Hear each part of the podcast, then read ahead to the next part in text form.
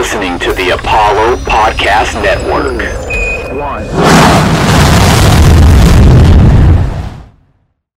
Well, according to Swinney versus Newbert, Swinney, who was also a private sperm donor, was allowed visitation rights as long as he came to terms with the hours set forth by the parents. So if we're sticking to past precedent, I mean, Mr. Latimer wasn't stalking.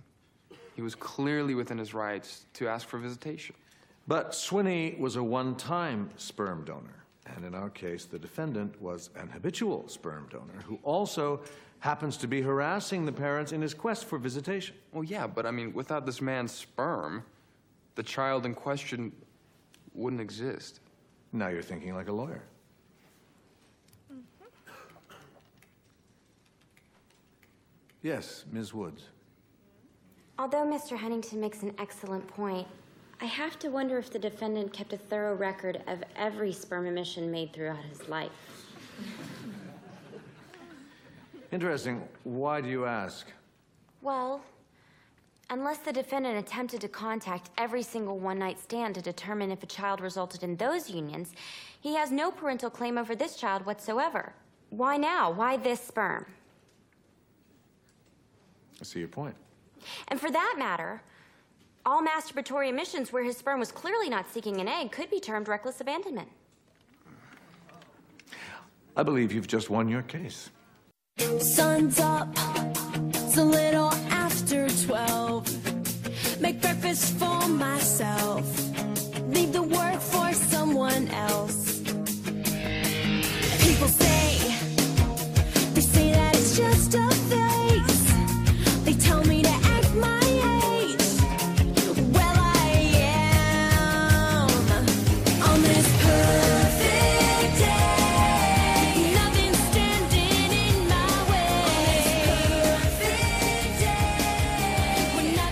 Welcome to the One Take Podcast, episode 83. Like I said, our Wes Welker episode. Etta just said, hopefully less brain damage, so coming in hot on a Tuesday night. We cannot promise that. But the important part is that we are joined again by Etta from Sour Grapes Pod for the first time since Christmas. Woo. Yeah, it's been a minute. What a strange year. But, welcome to 2021 on the One Take Pod. I know. I got to see both of y'all, though, in like the last 10 days. So that was fun. First time ever. Oh, that's true. Yeah. Amy went up to my fiance and was like, do you know who Taylor Ham is? And she was like, absolutely not. I have no idea who you're talking about. She's like, it's okay. It's okay. He's much more attractive. My fiance's like, thanks. Like, yeah. Caitlin was so confused. Anyway, we love her. She's our very own little crazy person. But yeah, so we are, let's just say we're joined by the less crazy of the Sour Grapes Pod. Can we say that? I'm different. Crazy. I'm crazy in a different way. Oh, okay. Well, crazy enough to have Legally Blonde posters behind you, which is the movie that we're actually doing tonight. You have two Legally Blonde posters behind you. I do. And they're actually, they're French. Oh, they're like French, new wave style posters. So I think it says like unfilm. So we needed all things considered, just to pull the curtain back. We needed a woman to do this podcast. Otherwise, like, it's just like three dudes being like, so, Reese Witherspoon, right? But, and then now we have like the consummate Legally Blonde professional. Like you are just the one. You're just the one that we needed. Yeah, Dex definitely lucked out in randomly texting me. I texted her like 12 hours ago, just like, hey, do you want to talk about Legally Blonde tonight? Boy, that. Do I? Yeah. Dex, how you doing? I'm good, man. I'm good. This movie is a good time. It's so much more fun than the last movie that we had to watch. It is a blast, man. And it is a quick blast too at that. We're going to be joined by Teach here in just a little bit because his computer is dumb and bad and didn't work. So we're going to get Teach in here in a little bit, but First, let's get straight into Legally Blonde. Legally Blonde came out in 2001. So this is peak Etta high school times. It is. You're thriving right now. Y'all were all born then, right? Hopefully. I was 6. Oh, yeah. Gosh. 6 years old. Chilling in first grade. Shout out to Mrs. Davey. Gonna keep drinking. Legally Blonde came out in 2001. It's PG-13. It is a brisk hour and 36 minutes, even shorter than that, actually, when you count credits. Has a 6.3 out of 10 on IMDb. Disrespectful. Considering this is probably her most popular role, honestly. Yeah, that seems a little low for people. I feel like this would have a cult following where people would be like 8.5 out of 10. Elle Woods, a fashionable sorority queen, is dumped by her boyfriend. She decides to follow him to law school. While she is there, she figures out that there is more to her than just looks. It is directed by Robert Luketic. I don't know what else he's done. Writer is Amanda Brown. This is based on a novel, actually, but written by Karen McCullough and Kristen Smith. Stars Reese Witherspoon, Luke Wilson, Selma Blair. Matthew Davis is Warner. Jennifer Coolidge is just Jennifer Coolidge again. Victor Garber. As a Holland. Yeah, as a sleaze bag. Allie Lauter. Later? How do you pronounce it? Larter. Larter, yeah.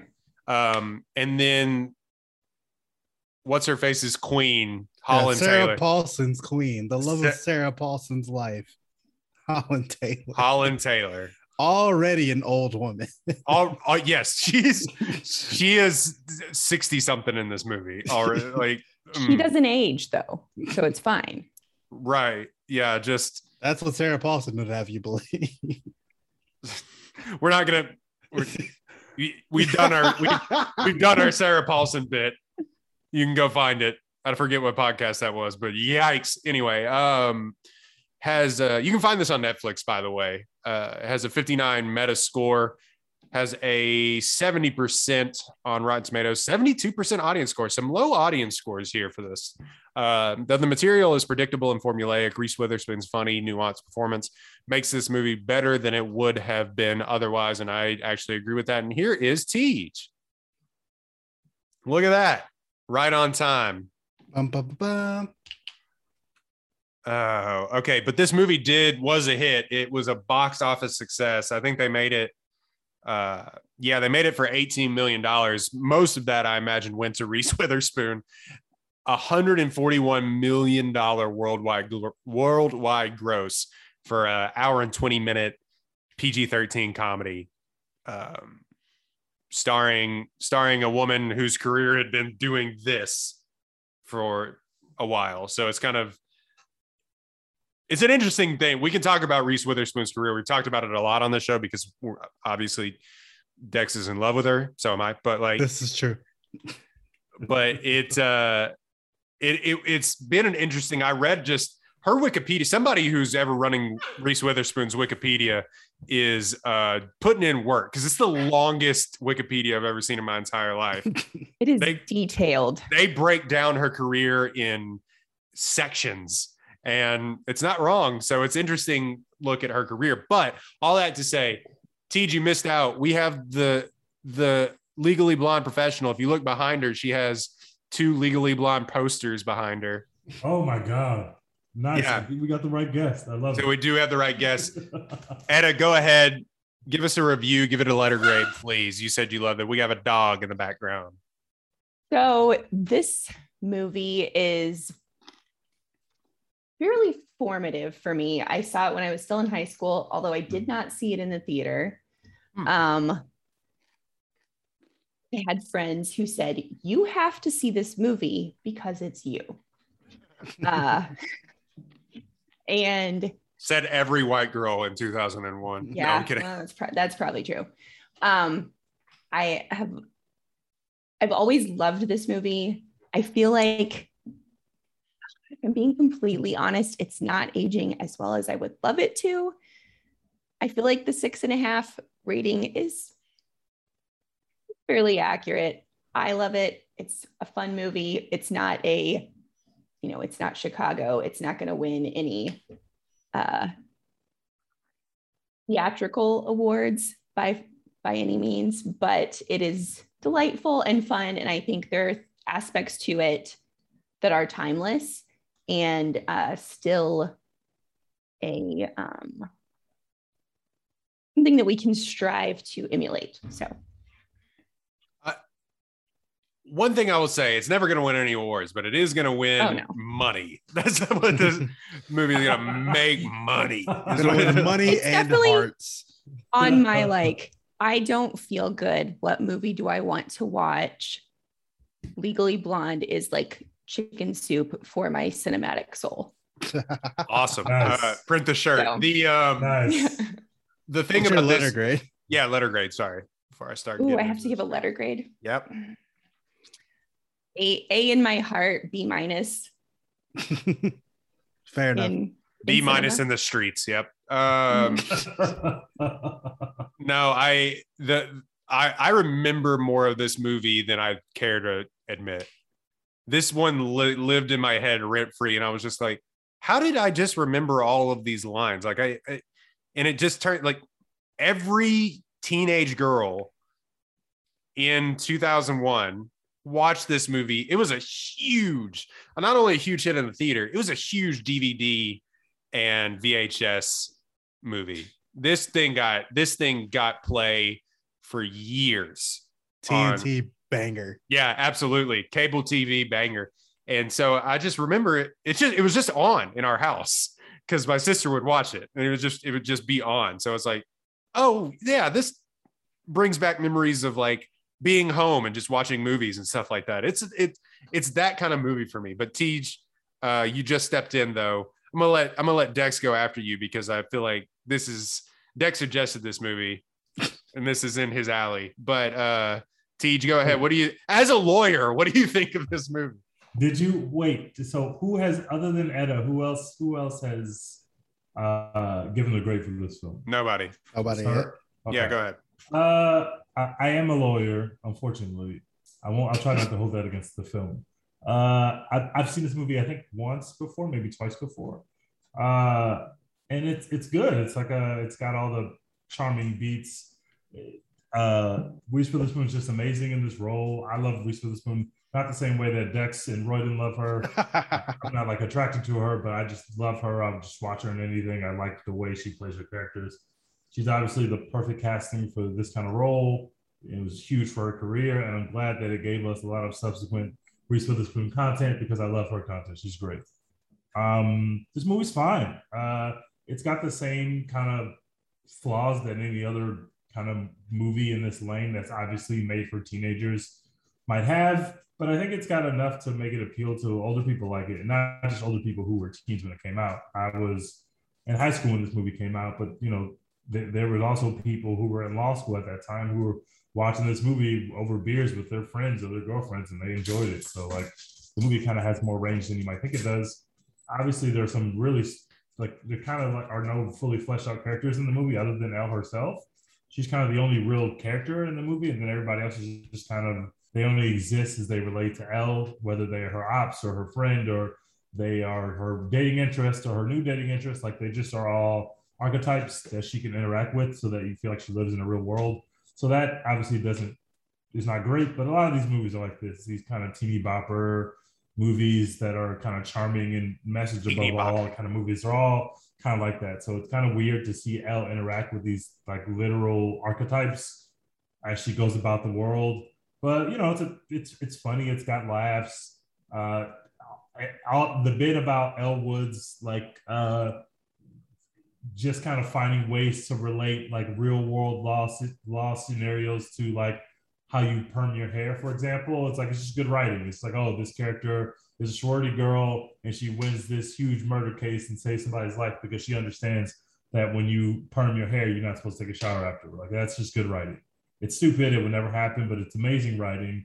It makes the movie kind of sum up in a little bubble. I enjoy this movie every time I watch it. I'd give it a strong B.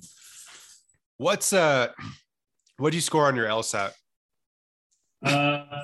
What is it out of? It's out of 180, isn't it? Yeah, it's out of I gotta look it up. In this movie, well, it's out of 180, and I never realized until I just looked at this trivia. She made like a 179. She is in the 0.1% of people. Yeah. Trust me, I did not make a 179. I will tell you that. It was not that well. But I found it, you know, the law stuff is a bit tough, but I'm kind of tough on the law stuff in every movie. And the law stuff in this movie isn't more or less bad than the law stuff in any other movie, whether it be a serious movie, whether it be A Few Good Men, which I love, which the law stuff in that movie is way over the top. Everything happening in the courtroom is really weird, but amazing for a movie. There's a point where Elle Woods kind of like does the smoking gun thing where she realizes that the girl couldn't have been telling the truth about her testimony because she was in the shower and she just got a perm. And everybody's like, oh my God. And the judge is like, oh my God, the judge would never do that. Obviously, the judge is like impartial. The judge is not going to. And also, you don't just like make a great point. The judge is like, never mind. Case dismissed. Right, yeah, she's going to jail now. She's going to jail. Charge this person with murder. Like the judge doesn't actually do that stuff. The prosecutor has to pick who's charged with murder. Also, the prosecutor has to say, we are dropping this case. The judge just doesn't unilaterally say that. But obviously, it's good movie magic. They did. There's a sequel to this movie. I realized I was watching this. I've never seen the sequel. I think there's two sequels to this movie. There's two? There is a direct-to-DVD sequel that she produced called Legally Blonde. It's like one of the first movies that she actually, I think she produced Legally Blonde 2 was the first movie she ever produced.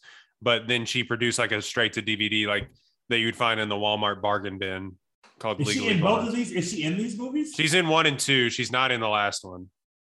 I've never seen the sequel, but I haven't seen it either. But I understand why it was made. They made $1 billion, and this movie cost basically nothing to make outside of paying Reese Witherspoon, which probably wasn't even a super absorbent amount of money at the time because of where she was in her career. I'm sure she wasn't demanding top dollar, but it worked. After this movie, for Legally Blonde 2, and I'm reading the Wikipedia, Edna knows what I'm talking about. She started demanding $15 million up front, which made her one of the highest paid actresses for any movie, even though she didn't. Absolute queen. Yeah, even though she wasn't making like incredible movies other than like Walk the Line comes 3 years after this. But like other than that, it's like Sweet Home Alabama was kind of a flop, honestly. Like it was. If I show you once that I have a superpower where y'all, all these people are going to come to the box office to just literally see me, it's not like the other characters are fully fleshed out enough to make people want to go see, like, who are they going to see? They're going to see Reese Witherspoon. Once you can do that, you're like, yeah, hell yeah, you can pay me $15 million. You know how much money I made with Legally Blonde? Yeah, it's like when you're an NBA player. You get paid for what you did, not what they're about to do. Exactly. You get paid. Like, it doesn't matter that you think I might not be good in the future. Look what I did last year. Pay me for that. Pay me. You want me, then pay me for that. So that's a queen who did her business the correct way, and now look at her. She's unstoppable.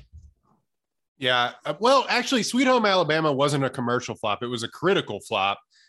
People loved it, actually. It's my favorite Reese Witherspoon movie. I saw you get upset. Yeah. It's not bad. That's a whole other podcast. So my favorite Reese Witherspoon movies are all the like the low bald like critic ones. I do also really love Election. So Election is really good. I have a soft spot in my heart for This Means War, which everyone thinks is terrible, but I'm like, this shit is amazing. I was thinking This Means War. The spy one? Yeah, it's like Spy versus Spy, but over. That's an incredible film, even though it has Chris Pine, who's not very good. That's an incredible film. I was thinking, that has to be like somewhere in like the 40s, 50s range on Rotten Tomatoes. That thing has a 25% on Rotten Tomatoes. People hated that movie. They're lying. Right. All those critics are lying. That movie is great. I love it. Delightful. All right, Dex, you suggested this movie, and it is good that we did a lighthearted movie after watching 2.5 hours of Django Unchained. But like, this is the complete opposite direction of where we were last week. Go ahead. Yeah, we've got range. You know, one week we're doing Django Unchained, next week we're doing Legally Blonde. You know, we got the guests for both. We're a well-rounded podcast here at the One Take Pod. Mm-hmm. Very professional operation. Thanks. But yeah, I'm just a big Reese Witherspoon fan. Nothing came out at the movies this week that I really cared about seeing, so I was just scrolling through Netflix like what can we do. Reese Witherspoon popped up. I'm in. You know, obviously I love Reese Witherspoon. I love her movies. I love her as a person. I went and I bought a copy of her book and watched her like talk about it at Magnolia in Waco. Like I am all in.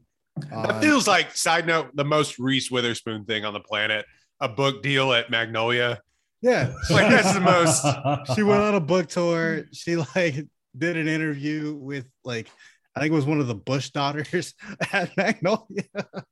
Yeah, that makes so much sense. Yeah, yeah, it was Jenna. Weird.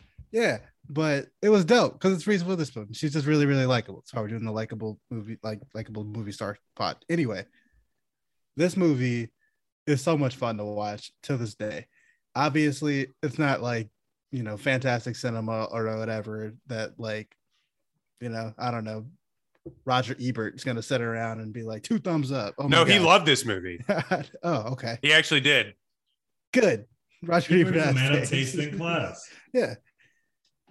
But anyway, I don't know. Pick a movie nerd. Fucking Richard Lawson at Vanity Fair or whatever. Actually, he might like this movie a lot too, but whatever. It doesn't matter. It's not a movie nerd movie. It's just a good movie that everyone likes when they watch it, because Reese Witherspoon is amazing and hilarious.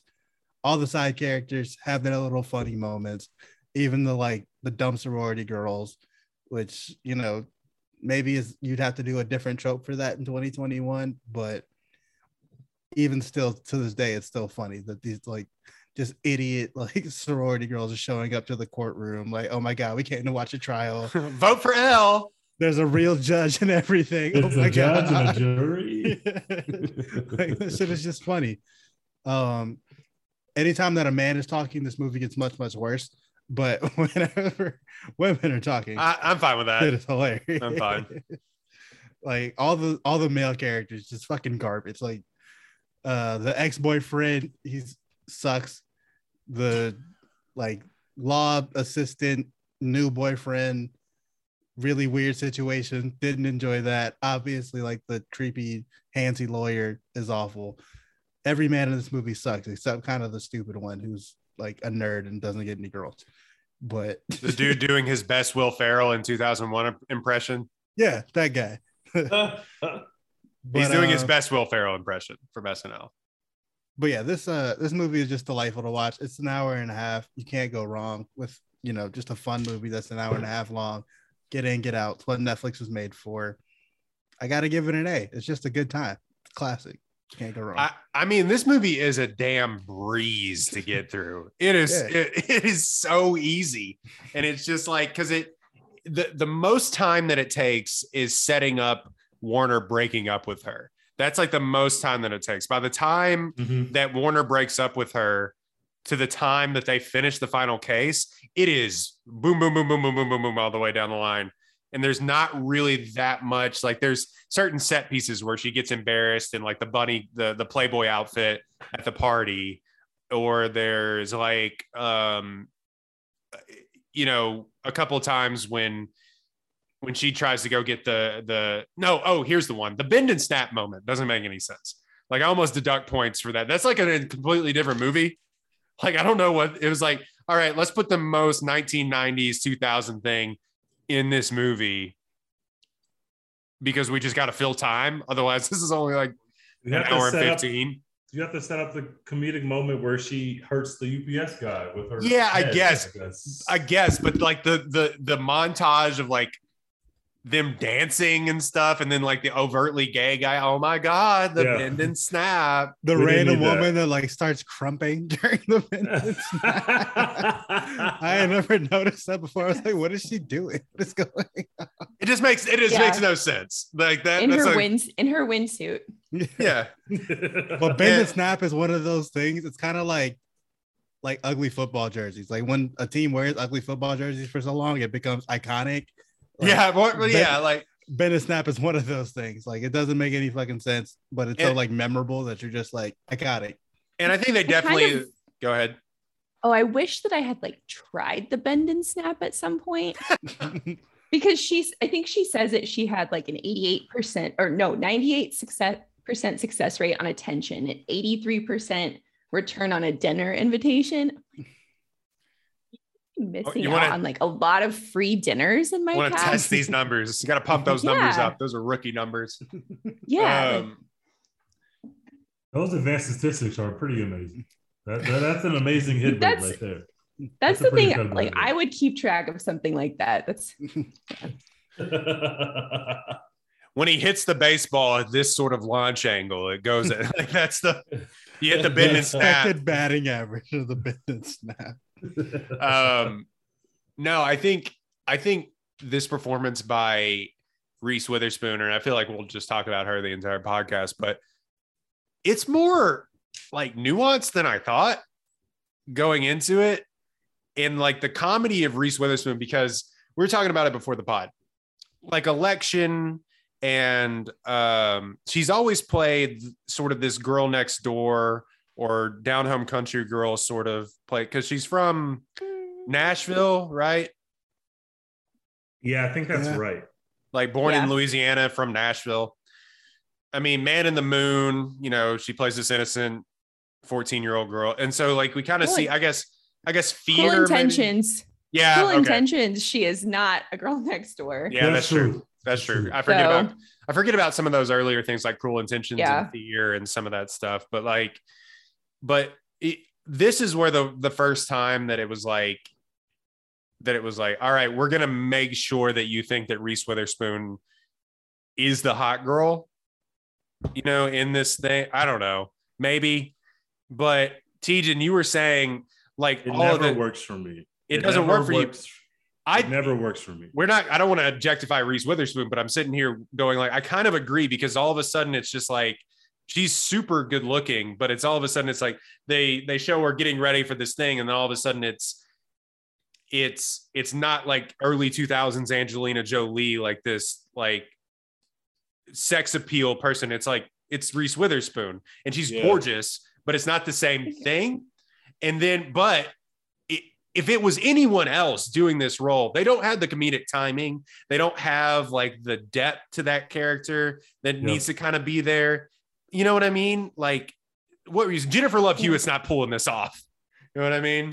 I love Jennifer Love Hewitt, but mostly because she is gorgeous. But I agree. You have to be able to play Elwood, you got to be able to portray like an elite, an immense sense of confidence, while also being like super down to earth and nice so that everybody can like you. It's not an easy thing to do, because when we go about our lives, we meet uber confident people like Elle Woods. We hate them, even if we only hate them because of the said confidence. And she's just like, oh, I never really wanted to be a lawyer, but now I'm going to come to you and tell you I want to get into law school, except for I'm only applying to one school, the best law school in the country. Right. Like, the most known law school. That would make people hate you. Like, people would be like, well, how dare you? I've worked my whole life to accomplish that, and I can never get anywhere close to that. And you're just going to decide one day because of some man that you're going to end up at this law school, and like it actually ends up working out, but like it would make people resentful of her. And because of who Reese Witherspoon is and what she's able to do with the character, you don't watch the movie resenting Elle Woods. You're rooting for her. This is our protagonist, and we're just like, I want her to win. Obviously, we all know that her reasoning behind why she wants to accomplish this are really weird in the beginning, but you know the movie's going to take her off that and pivot and make her see that this could be her dream, independently of this douchebag ex-boyfriend that obviously was going to always come calling back, and she's going to get to turn him down and have the cathartic moment of saying, fuck you, I could need a boyfriend who's more serious or whatever. Yeah, there's a lot of early 2000s rom-com comedy tropes, PG-13 comedy tropes within this movie. But I think what elevates this movie above that is the Reese Witherspoon, like, she didn't initially take the script because, and Etta, correct me if I'm wrong, because I know like you read the Wikipedia like I did, I said before, but like she didn't take the movie because she was worried that you had to like Elle Woods. And so they had to change some of the script to like make it like, you have to like this person. If you don't write her to where, like, the movie doesn't work if you don't like Elle Woods. It literally doesn't work. Right. And there are so many, like you were saying, there's so many ways in which you could hate her. Mm-hmm. So she has to be this genuinely likable, kind, good person. And they throw some stuff in there. Finding that balance. Yeah. They throw some stuff in there like, and what? You would call me a dyke behind my back? And she's like, actually, I don't use that word. I don't use that word. Yeah. So it's like they throw some stuff in there. They're like, oh, she's like a nice. I feel like that was like an edgy joke for 2001. Right. Like for when that came out, that was progressive. I do like some of the lines about the side characters, especially like her is like, formed a group for lesbians against drunk driving. And it's just like some of those things. It's like some people think that Stephen Hawking got his book from my fourth grade paper. And it's just some of that pretension and stuff. And, yeah. And you have to set up like all of these people are just caricatures of pretentious Northeastern law school elite sort of stuff. I gotta be honest with you though. That's exactly how I felt when I got to Baylor. I was in the honors college at Baylor. I lived in the honors college at Baylor. So like I was in an honors program. I lived in a dorm that was literally only people who were also in other honors programs. So you're just like every like get to know you thing you're doing. It's like I'm a national merit scholar. I was number one in my class. And you know, they identified me as a genius when I was 7 years old. And yeah. I like built this model that like demonstrates the fucking, I don't know, musical notes that whales hit in order to like orgasm or something. Like, I don't know. Like just every single fucking person. And I was like, I just went to school, you know? So yeah. In that scene specifically, I'm like this today. I was thinking, is it normal for people who already have a PhD to apply to law school? That seems super weird to me. Seems like a waste of time. Oh, yeah, I mean, normal. Like all really? Three of the people other than her already have a PhD. But that scene always makes me think a little bit of myself because like I'm doing a PhD in volcanology right now. And she's a volcano doctor. I also have a degree in interior design. Hell yes. And so like every time we have these round tables where people are like, oh yeah, my undergrad, I did astrophysics and did some study on whether or not we can find life forms using like, I don't know, dirt on a different planet that we looked at with a laser. Like, cool. I barely got into this school. So I also failed calculus, but volcanoes are cool. I wanted to be here, so I'm here. Volcanoes are cool. Shiplap is back. Plaid is out. No, shiplap is terrible. No one should do shiplap. Bullshit. I'm sorry. Forgive me. Worst. While I'm redesigning your house, do you want to hear about Vesuvius? Exactly. I have a story like that where it's like welcome week at Baylor. They all come and you get grouped in. Tej, it's weird. You get grouped into like these pods. And yeah, you get grouped in like these pods of like 10 people and it's your welcome week group. And it really is kind of, it lets you get to know some people like before you venture off into the great unknown of like college. It gives you kind of a safety net of like, hey, can we study or can we like go get coffee or something like that? Anyway. Yeah. Well, they had us like stand in a circle, and the people that make you do this are like sophomores. They're not any older than you.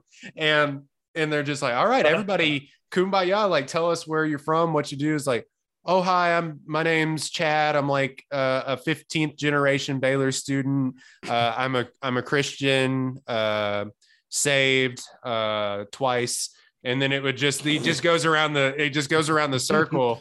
And it's just one of these things. It's like, oh yeah, I'm a biology major. And it just was so dry that when it got to me, I was like, hi, my name's Royden. I'm an alcoholic. And no one laughed except for my best friend, who's my best friend to this day, goes, ha ha. And he told me later, he was like, I'm gonna hang out with that guy. And yeah, just so dry. Like that was my one story, and everybody was like, oh my God. It's like, I was like, obviously I'm kidding, but like, yeah, college icebreakers are really, really awkward, and they nailed that in that scene. They did nail that in that scene. All that to say, if you go back and you watch Reese, she cuts through all of these caricatures of these people where it's like, and she's sort of a caricature, but then there's like randomly more depth to it, where I was saying earlier, her nonverbal stuff in this movie is incredible. Like the way that she like shakes her head or rolls her eyes or like scoffs or like does some other stuff. It's just so, it always feels like somebody you've met, but like she plays like 3 or 4 different characters within this movie, because she plays like insecure at some point. She plays overly confident at some point. She absolutely nails all of the comedy bits within this movie of like, just, I don't know. It's just well written too. I can't overstate that. Like the Prada line when he's like, don't stomp your last season Prada shoes at me. And she's just like, he's gay. And it's just, it's kind of, it's a bad joke, but they actually are Prada shoes from that season. They are from the fall winter line. Oh my 2000. God. Oh my God. Well, she literally says these are from last season. And then she has the epiphany. Like I went and fact checked that today because I was like, are they actually Prada? They really are. They really are from that season. She got to keep all of her outfits from this movie too. It was in her contract. She has it written into her contract to keep every pair of shoes from every movie too. So she got 77 pairs of designer shoes from this movie. Damn. What a 77? Smart. Let's go. That is so smart. 77? I mean, I'm sure they didn't all make it in, but yeah. Well, she's in. Sure most of them didn't make it in, right? That's insane. Right. She's in like probably 10 different outfits in this movie. Man, but like, oh, it's like 40. There's an article ranking all of her outfits throughout this movie. Okay, are her outfits, I'm sure at the time her outfits were considered to be like super fashionable and super amazing. Maybe it's just, it's over the top. It's years ago. It's a caricature of 2001, right? Like, what are these outfits that she's wearing? But obviously she's going to go over the top so you can have the juxtaposition of how everybody else is dressed in the room. Some of them are really high fashion. Like the outfit that she wears when she goes in for her internship with Callahan is Celine. Like that is a multi-$1,000 outfit. I'm fairly certain that the bag she's carrying is an Hermes Kelly. I can't find a good enough still frame of it to be sure. I mean, what an overqualified guest you are. Sorry. We would have just been like on this podcast. So it was like, is Reese Witherspoon hot? Like it's just like what. And the answer is yes. Thank you. Yeah, I mean, but there are other aspects of it where I kept looking at it and being like, I am looking at Adelia's catalog from 1999. Yeah. There is a furry tissue box cover. She has a furry phone that she is talking on to her friends, which weirdly enough, like mind-blowingly enough, social media, she didn't know that her friend got engaged. Mm. Like, yeah, how that weird really is that? I noticed that. I was like, yeah.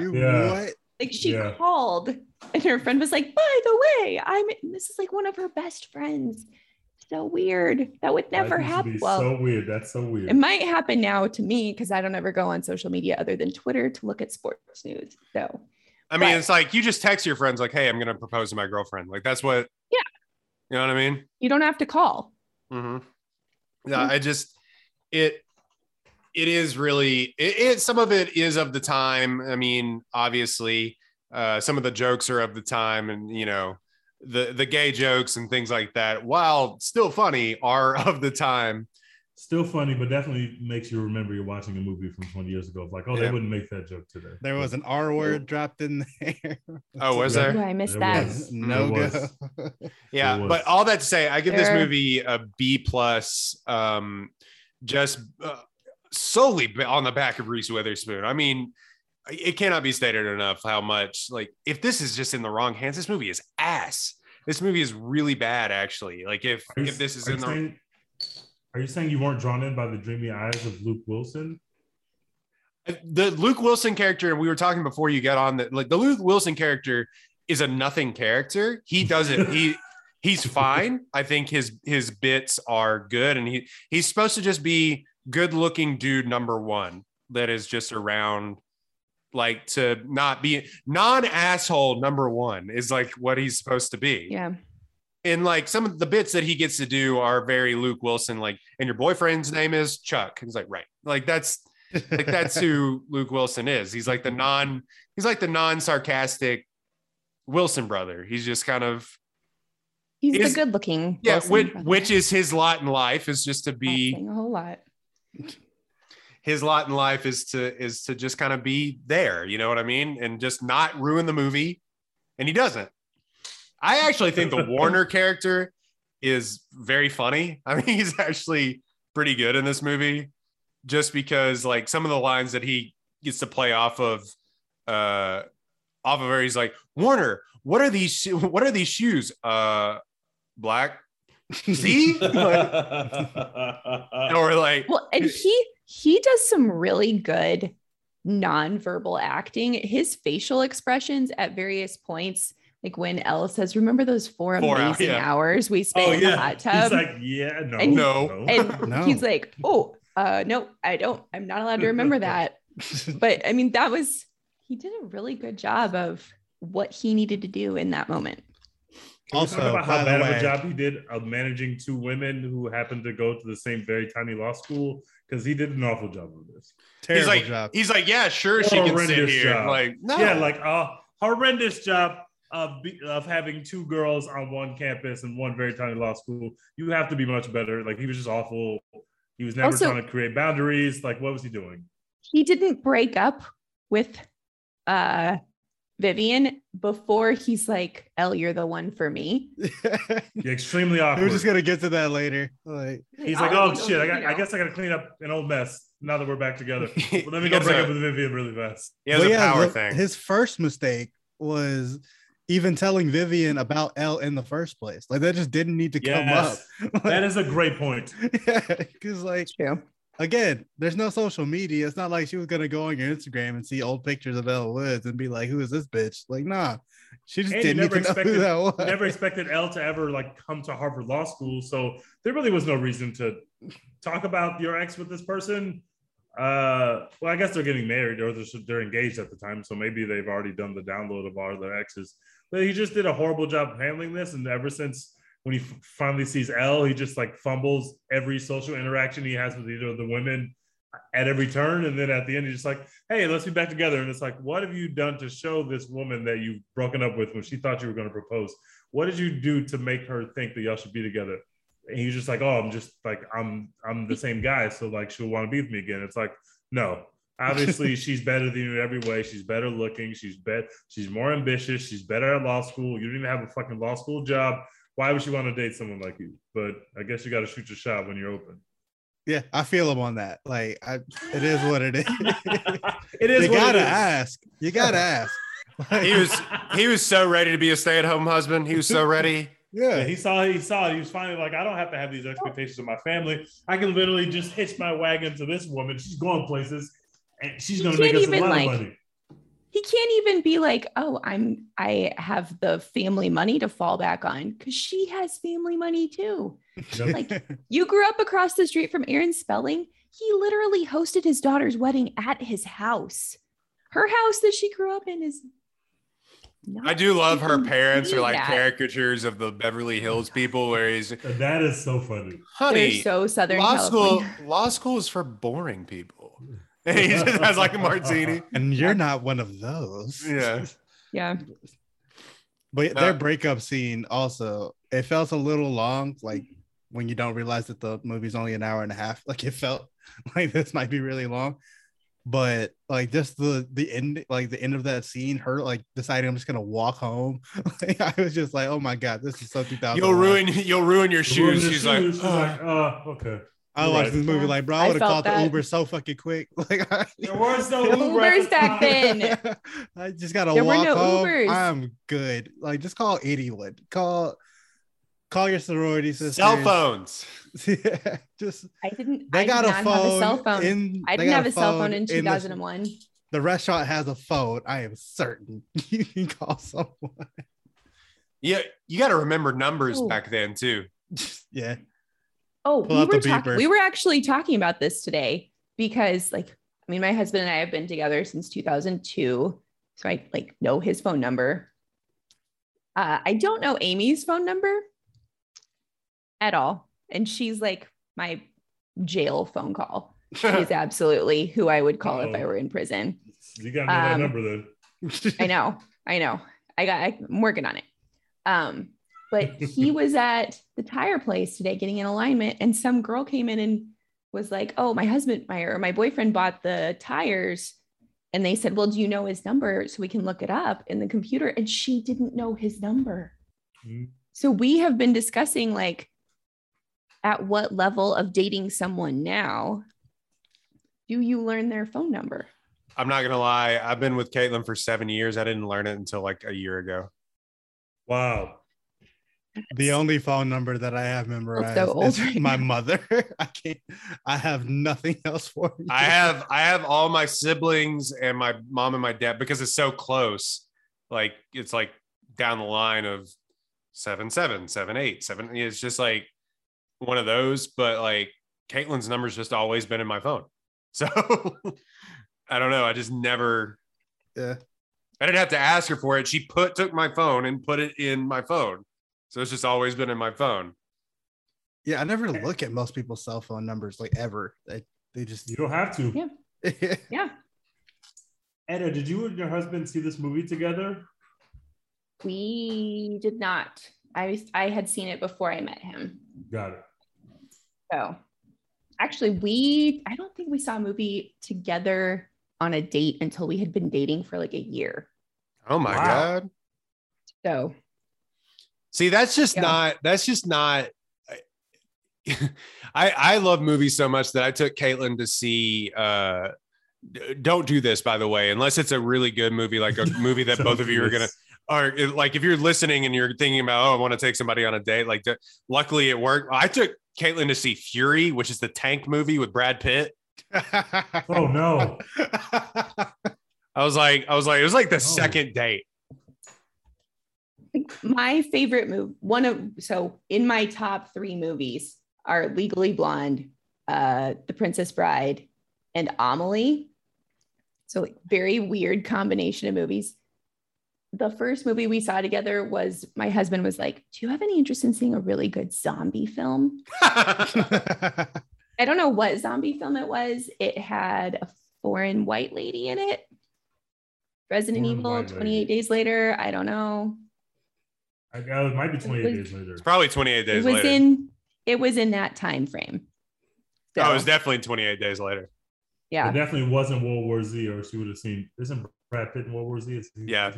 Bad movie. We had kids by then. So yeah, no. Like no more. As far as movie dates go, Legally Blonde was probably a strong move. Oh, back in 2000. Absolutely. That's true. Yeah, I'm sure it worked. Legally Blonde was a strong move, especially like if you were in college at the time. Oof. Perfect. You want to hop in my VW Bug and go see Legally Blonde? Legally Blonde. There's this new band called Maroon 5. I just got their CD. Oh my God. Do y'all think that the song Perfect Day could also work in Django? Because they used that song in this movie twice. No. In Django, yes or no? He kills Steven and is perfect day. No, I think say goodbye to Laura. And the perfect day. That beginning scene of this movie of her getting ready, it's like one of the most. It's a long montage of her before you see the star of the movie, and you just really don't do that anymore in movies. I feel like it is a very 2000s like American Pie, this sort of thing before you see the that's a great point stars of the movie. Yeah.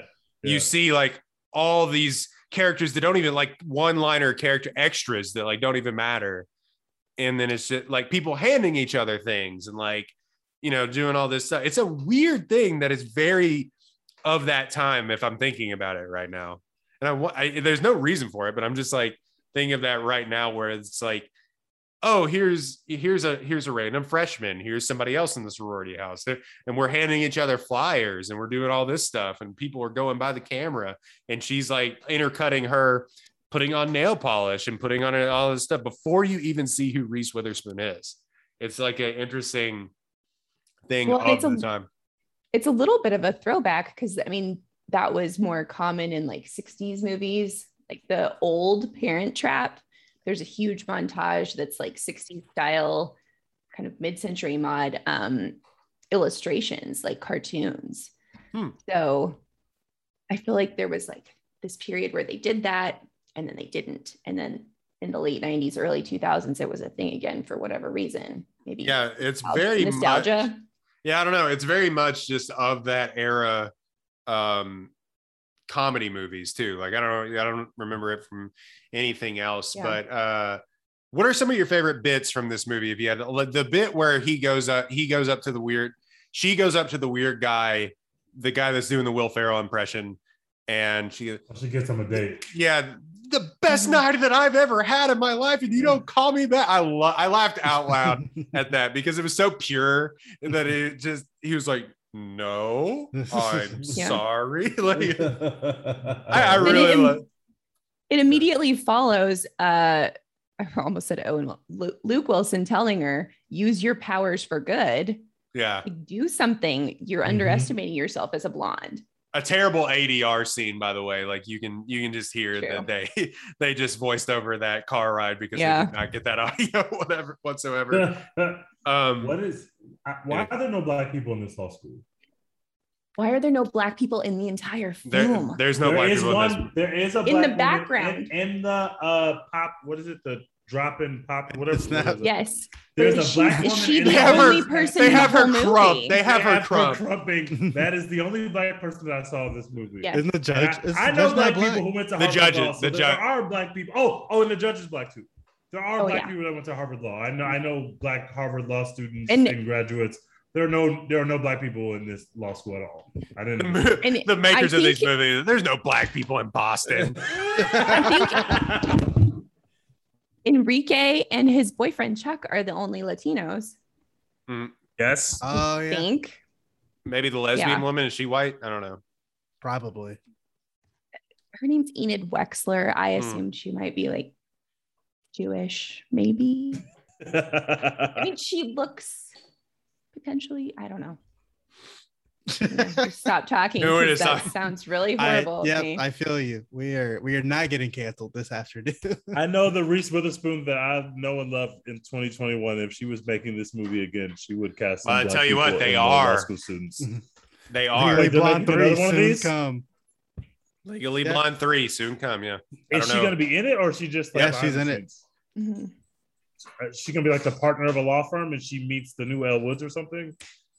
I bet she like put some money on like a new protege or something like that, like she does with in real life. Can someone give me like a 10-second summary of the plot of the sequel, the first sequel? She goes to Washington, right? She goes to Washington to work on some sort of legislation, and there was something with legislation with gay dogs. I don't remember why. Gay dogs. It became even more of a caricature of this movie than it wasn't every 2000 sequel. My memory of it is she, Jennifer Coolidge, sees Elle dressed very red, white, and blue, and says, "That makes me want a hot dog real bad." That's the whole movie. I love Jennifer Coolidge. Makes me want a hot dog real bad. She talks the same in everything, but I don't care. I love Jennifer. She does. I was asking today, like, how many nose jobs ago was Legally Blonde? At least 7. Good bit. The Jennifer Coolidge scenes though with the UPS guy, the super hot UPS guy, extremely awkward. Who has never been in anything else? No, other than you know what he's called? I've never seen that guy ever again. In this movie, is called UPS guy. They didn't even give him a name. No. Well, they say that at the end. They font him when they say she married the UPS guy. They call him UPS guy. Yeah, I've never seen that actor before. I was like, oh, this is interesting. This is a really weird looking dude. And then those scenes are. He looks like the guy from Ash versus the Evil Dead. I can see that. Yeah, kind of. Yeah. Anyway, sorry. I like when she carries the massive bulldog. I like a bulldog. I love a bulldog. So I was really into the fact that she. That's probably my favorite scenes when they go get the dog back and Elle Woods realizes that I could actually do this and help people as opposed to doing this to get back some stupid boy. I thought that was like a necessary scene. You have to have that. You have to have her switch her motivations, and that's kind of where it happens. And everything she says is gibberish, but it worked. Because of mens rea. It's habeas corpus. Habeas corpus. We'll be taking this dog right now. My favorite bit is definitely her video essay. Yes. I can use legal jargon in everyday life. I object. I object. And then she just looks at the kid. That's what I'm saying about her nonverbal stuff. She looks back at the camera and like tilts her head and smiles. It's incredible comedy where she's just like, when it cuts, the hard cut to all the old white guys in the boardroom being like, huh? I mean, you see it though, right? Yeah. Like you see it, you see it. Let her. Yeah, she cares about the environment. I literally wrote down in my notes while watching, never underestimate the ability of a bunch of white guys to spin things to meet their desired outcome. That's exactly what they were doing. She's a friend to the animals and a humanitarian. It's like, that's one way of thinking about it. Let's see. Oh, okay. Go ahead, Betta. Oh, I think my favorite, I don't know if it's a bit or not, but it's my most quoted part of this movie is, why now? Why this sperm? I use that way too often, and fewer people than you would realize recognize that. Well, because it's like, I get a lot, it's not the most really crazy. Yeah, it's like, it's a very funny moment, but it's for some reason, it's not the, it's not the, it's not stick in your head, and people look at me like I'm insane, which is why I am. I would not have recognized it before rewatching this movie today, but now I'll be on the lookout. The classroom scenes aren't what you remember, even though it fills a good 30-minute gap of this movie of her getting established, buying the orange computer, which, good Lord, that orange MacBook Pro or that orange MacBook. You had one? Yeah. Yep. Mine was blue, but I had that computer. How big was your first iPod? Big as my computer screen right now. Was it like this big? I remember the first iPods were like. My dad had the one that was like this thick and had multiple buttons. Yep. I don't think I had an iPod until the first skinny nano one came out. I had the skinny nano one, but I vividly remember my sister having like, this is an iPod, and it was like this big, but it was like even like this thick, and it was no color. Like, it was just it was white. Yeah. But I had like a massive CD case in my car. So absolutely. Did you have the thing that like went on the visor? No, I just had the massive case, and I would flip through and I knew where they were, and I could do it without looking. I had them in order, so I knew exactly where to go, so I could be driving and know exactly what page to flip to. Yep. Mm-hmm. All right, here's my snow album. Controller.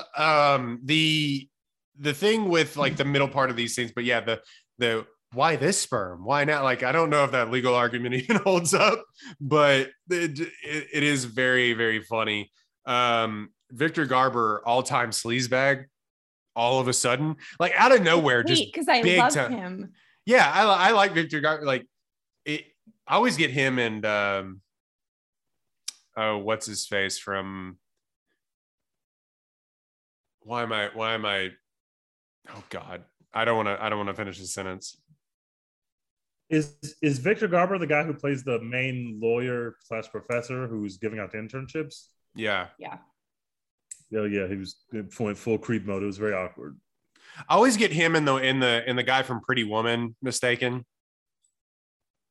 Richard Gere, older white guy, salt and pepper hair thing. I get him and Richard Gere confused all the time. I don't know why. Not all white people look alike, Roden. Yeah, we do. Yeah, they do. I say this all the time. Every race and gender combo has like 5 faces to choose from. We all look alike. It's okay. Just lean into it. Don't fit in those. Yeah, if you don't fit in those, it can be like an Anya Taylor-Joy situation, or it can be like a Paul Buscemi situation. That's what it is. Steve Buscemi doesn't look like any other white person. Steve Buscemi looks not of this earth, but like the Anya Taylor-Joy also doesn't look like anybody I've ever seen before. But it works. Like, it took me like 3 episodes of Queen's Gambit to be like, what does this woman actually look like? I'm just confused. I'm just really confused. Like, I'm 2 shades away from like James McAvoy. Like, if you just like one way or the other, like it just is. It just this is the same person down the line. Like, There are like 18 like different chubby faced black dudes at Baylor with glasses who I was told I look like every single day. And at one, like, at first I was like, that's racist. I'm so offended. And then you meet so many like Emily's and Hannah's and James. You mix them all up. You're like, maybe I need to be easier on people. Yeah, maybe I need to take it easy. It's really hard. Only one Etta though. So. Yeah. For the longest time, I was told I would look like Ryan Phillippe. And I was like, speaking of Legally Blonde, and I was like, speaking of Cruel Intentions. Wait, Ryan Phillippe is not legally. Wait, no, I mean, he was married to. He was married to her at this time. I always forget that those people used to date. I always forget. 2 kids, right? Yeah. And they look like both of them. Anyway, is that why she was in Cruel Intentions? Because that's not a Reese Witherspoon movie. I don't know why she was in that film. I mean, they got married after that. That was a weird choice for her to be in that film. Yeah. She had to be the less hot one, but like still kind of hot. Also, the other one. Also, what's her? Sarah Michelle Gellar. Oh, Sarah Michelle Gellar. Sorry. But yeah, Neve Campbell's in Cruel Intentions too, which is a weird crossover in this movie. Yes, she is. Isn't Selma Blair also? No, wait. Selma Blair. Sorry, you were saying Neve Campbell. I was like, wait, I'm pretty sure she's in it. Yeah, Selma Blair is in that, which is a weird crossover. But because Selma Blair's in this movie too, right? Yeah, Selma Blair plays the Vivian. She's the Vivian. That's right. This way, right? Yep. She's the why do they have Vivian? It was kind of weird writing, and maybe it's just the 20-year haze that I'm under and not realizing what I felt when I first saw the movie. But I don't know why they had Vivian for exactly 3 minutes of movie time. Hate her, and that Elle Woods is about to hook up with the partner, because they literally get rid of it in the next scene. The next scene. Luke Wilson's in jail talking to the person who's on trial, and she's, you don't know what you're talking about. Which isn't evidence that she didn't. He was just like, you're an idiot. The whole thing is weird. I was just like, wait, why do we even have that part of the storyline if we're literally going to run that back 2 minutes later? I don't understand why we did it in the first place. That whole thing was stupid to me, because I was like, okay, you saw her in his office. He like put his hand on her, and then you see her like 30 seconds later in an elevator. Like what? What do you think happened? Like, what did you think was going? I mean, he's older. He's putting the moves on him. Yeah, in 30. He's older. Old guys very long. So. Well, actually, it might. Was this pre Viagra, post Viagra? No. Yeah, I was gonna say he's got to take his pill first. Bob Dole.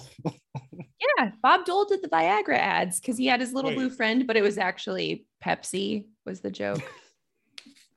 There is a Taco Bell commercial in this, by the way. That's true. There is. Isn't the trivia? Isn't it the dog that they use for her dog is the Taco Bell dog? Oh, is it? It's the same. I think not the same kind of dog. I think it's the same exact dog, and it's like the little inside joke of like the dog actor is the Taco Bell dog. Yeah. The dog is a paid actor. The dog is the Taco Bell dog watching his own work. That makes sense. Reese Witherspoon co-starring with the Taco Bell dog. This sounds like such a 2001 sentence. Right? It's also funny that like a certain generation, if you tell them like the Taco Bell dog, they would literally have no mental picture. Like, what are you talking about? Do you guys remember the Taco Bell dog? Oh, yeah. I definitely do. But I'm old. No, but I meant Royden. And Dex. There was a time when they re-ran it.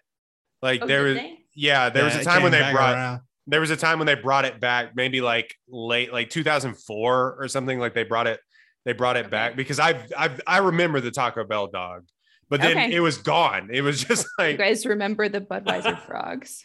Yes. Oh, definitely remember the Budweiser. Vaguely. Okay. I don't know if I remember that. Or like, I remember the Budweiser frogs. Do you remember the Wasabi? I mean, guys? Yes. Yeah. I remember the one because it just was my life for like 3 years. So I was in high school when they came out. Me too. I will say that if you say like the TV commercial dog, I'll assume you're talking about the Target dog, but really? I do remember the Taco Bell dog. Oh. Yeah, I have a stronger association with the Target dog. Spot. I always forget that there is a Target dog. How can you forget about Spot? He's a legend. All right, let's wrap up this discussion, move on to our draft. the final scene of the movie, well, not the final scene, but the final set piece of the movie, with shout out to, what, my screen went blank. She plays the Holland Taylor. No. Well, shout out to Holland Taylor. But why am I? Oh, Linda Cardellini, a queen. Oh yeah. She's in this movie for 10 seconds, which I thought she was in the movie for longer. I thought that, just remembering back, I thought that, like, oh, she had been established before. No, they bring her onto the stand and then send her to jail. And then it's just like, but that final scene is kind of funny. She's like, oh, curls didn't suit her. She didn't have your bone structure. It's like a really great argument. And it's really funny, but like the how quick that scene is. I forgot that it's only like 5 minutes. Yeah, it really isn't. Literally only a couple minutes. They fire Victor Garber on this thing, which no way that you would let, like, the Boston bar or the Massachusetts bar lets a law student. No, that's a movie rule. Trust me. Yeah, absolutely. You have to be also third year, not first year. There's also no way that the guy that just got fired is just sitting in the crowd watching it. Like, I'm not staying here. I'm not being paid to be here. Yeah. I'm embarrassed. He just like sits down. Like, I'm just going to enjoy the show now. Like, it was just weird. I can't wait to watch you go to prison. Like, what the fuck? No, get out of here. That was bars. When he said enjoy prison, that was bars. Because she's definitely going to prison. There's no way she's not. Yes, facts. We can't avoid also the fact that she wouldn't let them use the alibi that she was getting liposuction. Like, I'm not going to prison. Like, I'm sorry. She was facing talk murder. About the fact that Allie Larter in 2001, it was normal and like accepted that she got lipo. And now I think I'm probably bigger than she was in 2001. Maybe. I don't know. Who knows? Ooh. But that was also like the Kate Moss era where, you know, ugh. Anyway, so annoying. It's that is a funny normalize.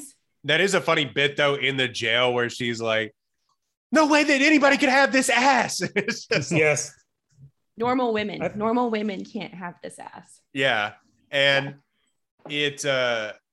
But the final scene is a really good.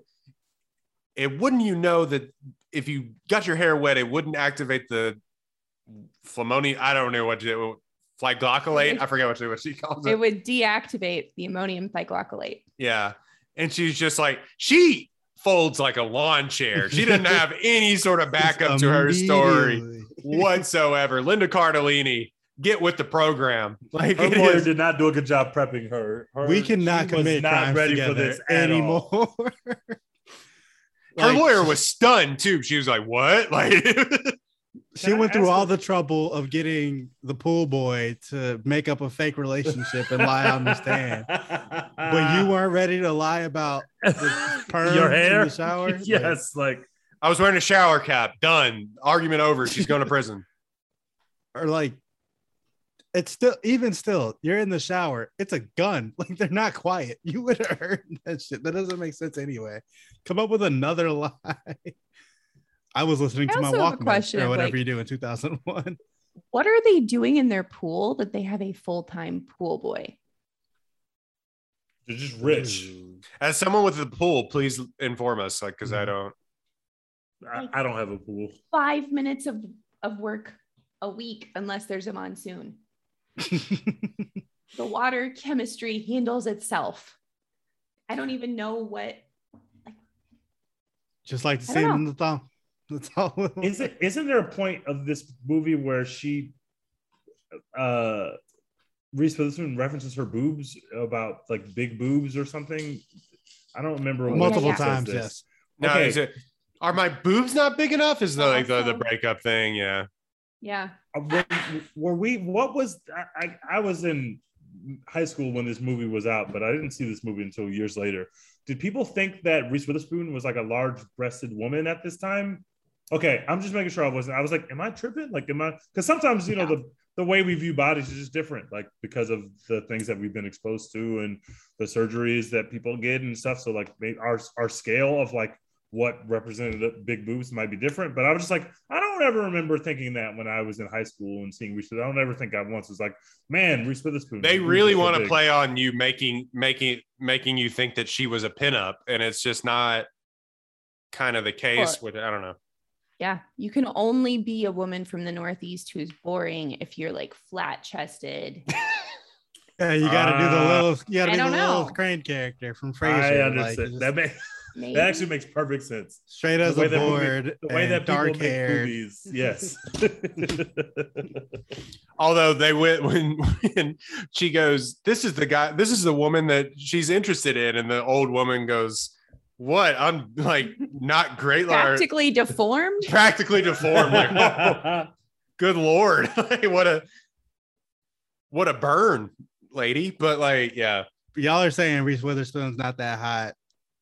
I gotta strongly disagree. No, by the time we got to the bunny costume, I was like, "Yep, we're all the way here." I do like your take that is like no one would not pay attention to this woman. That's like nobody is like, if you walk into a non-costume party in a hot bunny costume and you look like Reese Witherspoon, everyone is talking to you the entire fucking night. Like this is not. They're not looking at you like you through a third eye. Like everyone is just enraptured by this woman who showed up in the hot bunny costume. That's just what it is, especially in college. There is a moment in that I fell in love with her, that it was like, she comes in and everybody's looking at her and she like rolls her eyes to the side and like does this scoff and like shoulder shrug thing. And I was like, all right. Yeah. I was like, yep. It is a moment. They put it in the trailer too.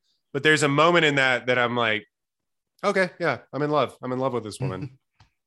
Like, as an incredibly straight woman, there are definitely times where I see women and I'm like, oh yeah, I get it. I never get that from Reese. Like, I want to go lunch with Reese. I want to hang out with her. She's lovely. She's a beautiful woman. I don't get the sexual appeal. That is, there's some moments. Exact same way. I'm with that on this. I feel.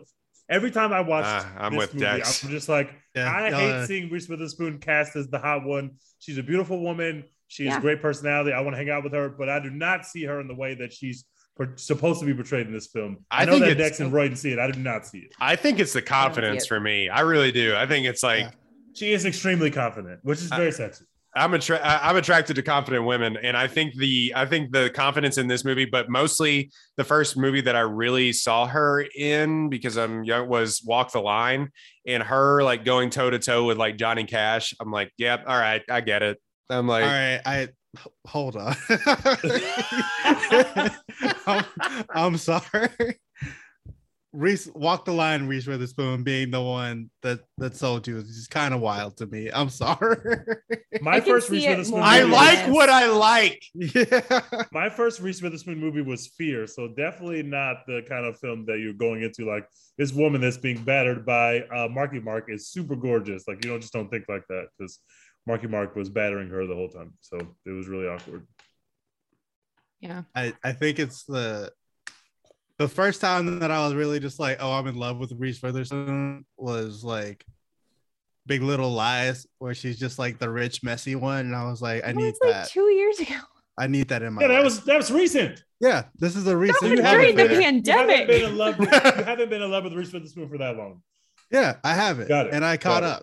But you were in love with Reese pre-pandemic though, because that was when you went to the silos. Was it? Yeah, it was like everything like runs especially together. The first season two was like, I feel like season two kind of bookended that, but the one you're thinking about was the one with Kerry Washington, which was another great show. But I Mitchell get, fires I get everywhere. Kerry Washington, like we all do. Yeah, I get it. Oh, same. I love Kerry. Same. Shout out to Olivia Pope. Mm-hmm. Ruined my life, please. All right, we're gonna move on from this. I would abandon my presidentship for you two. We're gonna move. Oh my God. All right. That has been Legally Blonde.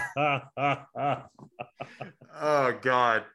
Bro, what a wild concept for a show. the president just risking it all. Which so genius. It's not that great of a show, but the genius of like, we're just gonna make a like a daytime television drama, but we're just gonna have like literally. We're just gonna put it in prime time. Yeah. The president is just going to be cannot stop fucking our main character. He literally tries to stop. He literally cannot stop fucking this black woman. Of course, people were gonna watch that shit. The white president has been given everything in his entire life, and he just cannot stop simping for this black woman. Like, it works for him. Shonda Rhimes is a genius. Shonda Rhimes cut the fucking check. He's literally risking it all for Olivia Pope, who is gorgeous, but you're the fucking president, bro. You gotta calm the fuck down. Shonda Rhimes like solving murders and shit, and he's just over here just like, I need you, please. Shonda Rhimes ain't made 18 seasons of Grey's Anatomy for nothing. She knows what she's doing.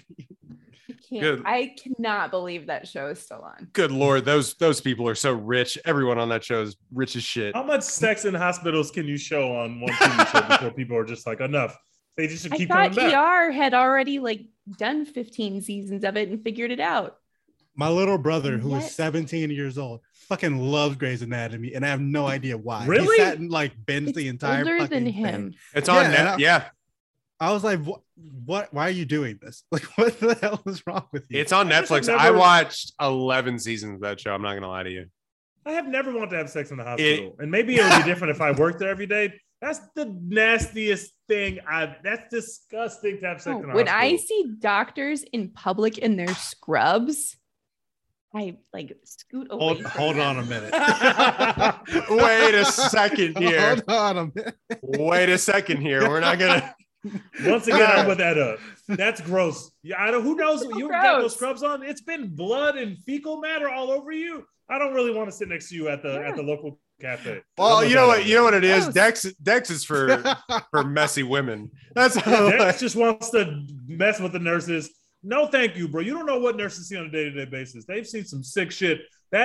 Those scrubs have seen some nasty things. Stay away from them. You know how many dicks and vaginas that nurses see in like a given day? It's crazy. Kayla will come home and be like, I had to put in 18 catheters today. I'm like, holy shit. What? What a fucking day. Yeah. Hard pass. No further comment, Your Honor. I will stay with rocks. With the habeas corpus and the mens rea, I have decided not to speak. I prefer not to speak. I'm in big trouble. Oh my God. Some of the horror stories that Caitlin tells me are terrifying. Now we're king shaming because all of these stories would be Dex. I'm like, I'll be into that. I'll be into role playing that. We're gonna move on. We're gonna move on. So what you're gonna do is you're gonna throw up on me, but I'm going to insert this catheter. All right, that's how I'm gonna start. I'm going to insert this ad break from Apollo Media.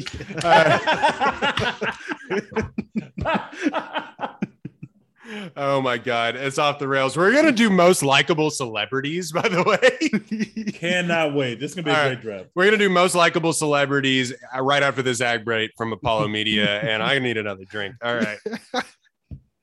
The seat has like wheels on it. You can kick fly the seat from back. Either seat. What the fuck did I miss? What did I miss? Apparently, a pilot died mid-flight, and the co-pilot had to take over. But Dex was asking, "What do you do?" Like to get the guy out of the seat that just died in the seat, but you can fly from both seats, so the other pilot can fly from where they sit. Yeah, there's two controls, bud.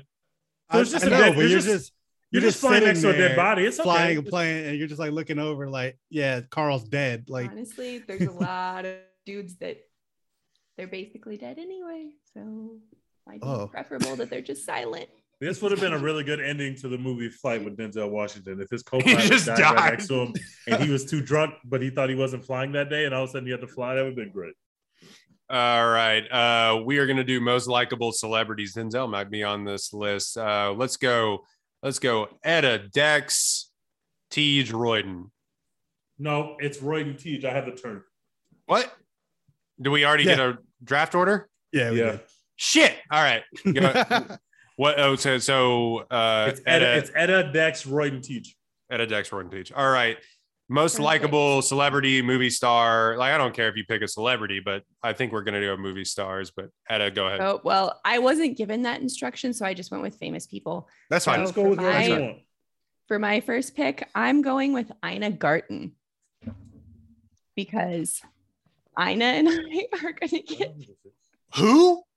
Yeah. She's a celebrity chef. Oh, okay. And she just gets like messy, tipsy with people. That's fun. She looks like a shitload of fun. I can already tell by the way she's cooking that it looks like her food is great and she looks like a great time. Yeah. Oh, I've seen this woman. Yeah. She like quit her stressful corporate job and like stays at home and cooks now and has Barefoot. Somebody pays her to do it. Barefoot Contessa, like, right? Oh, the Barefoot Contessa. Yes. Okay. Yeah, she's wonderful. I do know who this is. All right. Amazing. What an interesting pick. All right. Oh, I'm all did over not the expect place. That to be the first overall pick, but now that I know who you're talking about, I love it. All right, Dex, second pick. Easy, Tony Hawk. Good one. I don't know a single person who doesn't like Tony Hawk. Tony Hawk, like, just melting down on Twitter whenever someone doesn't recognize him in public. Is incredible content. He gave us several video games that I love. Elite. He showed up in like a Lil Nas X video just randomly the other day. Like, oh wow! Everyone loves Tony Hawk. Like not a music video, just a TikTok video. Oh, God. All-time tweet. Yeah. All-time tweet. Like Twitter Hall of Fame. Etta, do you know what we're talking about? I probably not. When I have to kill Tony Hawk in the race war. Someone had posted that with it's like a famous gift of Wesley Snipes about to shoot someone. He has a tear in his eye. And they tweeted that. And Tony Hawk retweeted it and said, thanks for pausing. Let me see. Hold on. Let me share. Oh my gosh. I feel like there's like a corner of Twitter that I don't usually get exposed to. Yeah. I appreciate the hesitation. Oh my God. Yeah. What a perfect response to that tweet. Tony Hawk is a gem, but he's not on my top white person rankings. He's only like number 2. That's fantastic. But I'm going to pick my number 1, so I'm not going to tell you who it is yet. All right. I'm going to go with number 1 for me. I'm going to go with Keanu Reeves. Great choice. Keanu Reeves is legitimately like apparently like the best person alive. Like he'll just go eat with homeless people on the street. He's donated a ton of his salaries to charity. And also a tragic story for that guy too, but you would never know it. Like if you don't know Keanu Reeves' story, go look it up. Several people in his life have died, and he's lost, I think, children and stuff like that. And he just like genuinely, some of the candid photos that you find of Keanu Reeves just like eating on a bench with a homeless person. Like he's just a good guy, and apparently, even though he's not the best actor, everybody's just like, yeah, Keanu. So. One of the most famous people of all, one of the highest paid actors of all time. Not a dick. Who would have thought? I would have thought. If I made The Matrix, fuck all. Listen, you wouldn't be able to tell me shit if I made The Matrix. Yeah. Anyway, so yeah, Keanu. Teach, 2 picks. Well, it's on me. When I was Googling most likable celebrities to get some references, at the top of this list that I just pulled up is Ellen DeGeneres. So obviously this list is very, useless. Ellen DeGeneres is no longer on the likable ranking. She's been banished from the cast of likables. These are easy choices for me. My first choice is going to be Tom Hanks. Who doesn't love Tom Hanks? He's the greatest guy of all time. And he made Forrest Gump. He's America's dad. And he's also Colin Hanks' dad, which is perfectly fine, but he's also Chet Hanks' dad, which is weird. Yeah, that deducts some points. It's weird. It's got to be a slight deduction, but he's still going to be on my team. Come on, Tom. Come on. You got to do better than Chet. Come on. Teach your kids the way you want them to go, and sometimes they don't choose that. And sometimes they don't choose that way. Sometimes they choose to be Jamaican. So. You think he's like... Sometimes he chooses to be Jamaican. You think he like he definitely tells him to shut the fuck up at the dinner table, like the most like calm dude of all time. He's not like he has to be like, Chet, shut the fuck up. Shut the fuck up. I don't advocate for beating your children, but it's clear that Tom Cruise maybe should have considered alternative methods of raising Chet. But you know, the hindsight's 20/20. For my second pick, I'm picking the greatest white person of all time. It is not Tony Hawk, although Tony Hawk is high up on the list. It is none other than Larry David, my favorite white person. Yes. I love Larry David. I know that people on the certain side of the political line hate Larry David. I totally understand that. I kind of agree with Larry David's politics, so I love Larry David. He's one of my favorite people ever. I'm not a starstruck person. I don't really get starstruck by celebrities. If I met Larry David, I would legitimately freak out. I love Larry David. Also, like, just the same person in real life as he is in the show. I feel like I know Larry David just from watching this TV show, which you can't say about everybody. But I honestly feel like I can have a conversation with Larry David and I can know exactly what kind of guy he is just because I've watched every episode of Curb that's ever existed. So, well, I'm like losing his shit in the grocery store. I was gonna mention that a couple weeks ago, like the Trump lawyer or whatever, who big time lawyer, Alan Dershowitz.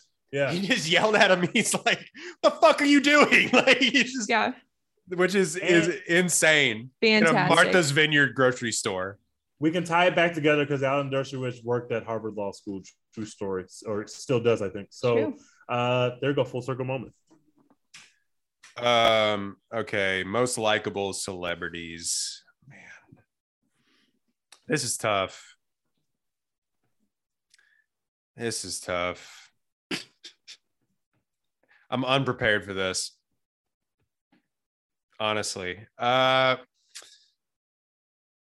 going to go with Lady Gaga. That's a good one. I feel like no one has anything bad to say about Lady Gaga except for what's his face's wife. And except for the person that stole her dogs. Yeah. Yeah. Bradley Cooper's wife may have something bad to say about Lady Gaga. Does Bradley Cooper's wife have beef with Lady Gaga? Were there rumors that Bradley Cooper and Lady Gaga were dating? Did you see their song? Did you watch the Oscars? I mean, I saw it, but that doesn't mean that they're dating. They're actors. And then did you watch Mr. and Mrs. Smith? It's the same vibe.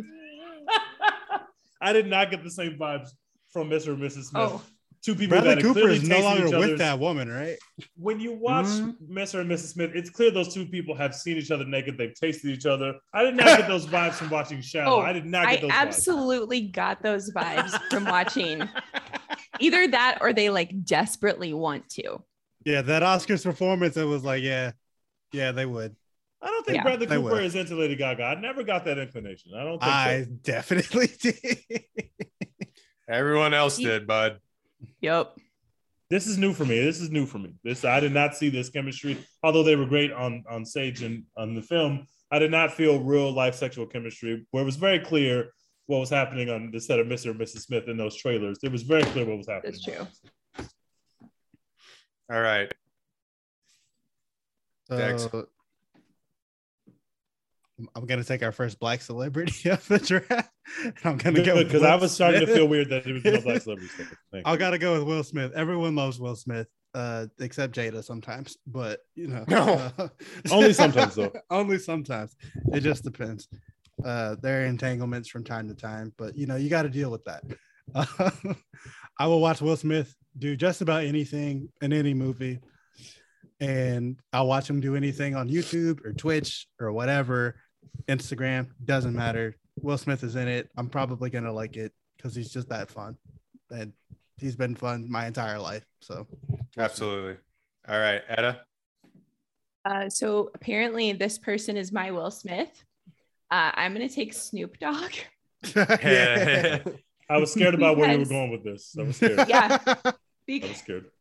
I will watch anything he's in. YouTube, Cooking with Martha, whatever. If it's a Corona commercial, everything. Yeah. That's a great answer. Random celebrity boxing matches. Yes. Yep. I don't care who's fighting. You tell me Snoop Dogg's gonna be the one commentating. I'm literally tuning in. Like that guy. He and the Olympic coverage is like the best thing that NBC's ever done. If we kick Eli to the curb and it's Peyton and Snoop. Ooh. Oh, that sounds amazing. $1 million idea. I have not watched the NFL regularly in years. I would watch that every week. They're doing that tomorrow, by the way. I want Snoop to do all sports. When I saw him doing boxing, I was just like, one, he's great at this, but also two, I just want him being high as shit, saying whatever he feels like saying on every sport possible. I would welcome him to all my sports watching experiences. My favorite thing that he has ever done is like commentating the animal videos. Yeah. Oh, I've seen those. Yes. Yeah. Go. There's a deep dive YouTube hole that you can get in. Is Snoop Dogg high as shit commenting animal videos? Snoop Dogg is like complete rebrand into just lovable. Everyone in America knows who he is and adores instead him. Of like gangster rapper. It's crazy. Yeah, instead of gangster explicit rapper, maybe probably killed a guy. Like just a total just 180. Love it. For a brief amount of time, there was a map in the geology department at Baylor that had like pins with the location of the hometowns for all the grad students, and I definitely went and replaced the pins with all of the famous rappers from the 90s to see how long it would take people to notice. And nobody ever noticed. No one noticed. Incredible. So, 18 from Compton. What happened? Yeah. All right. Third pick for you, Etta. Okay. My third pick is Paul Rudd. Hell yeah. God damn it. Everybody does love him, man. That's true. Yeah. If Tom Hanks is America's dad, Paul Rudd is America's uncle. I cannot wait till Paul Rudd is like 85. I want to see what that guy looks like. Well, he's going to look exactly the same. It's what happens when you're non-problematic. Other than making an incest movie, Paul Rudd has barely missed. But I was watching Legally Blonde, and I was like, this would be so much better if the nice lawyer guy is Paul Rudd. Yo, I briefly considered trying to just draft the entire cast of Clueless, but there's really only two people that I would want to hang with. You can't draft Stacey Dash. You can't draft her. Yeah, exactly. Off the table. Nope. Dax, next pick.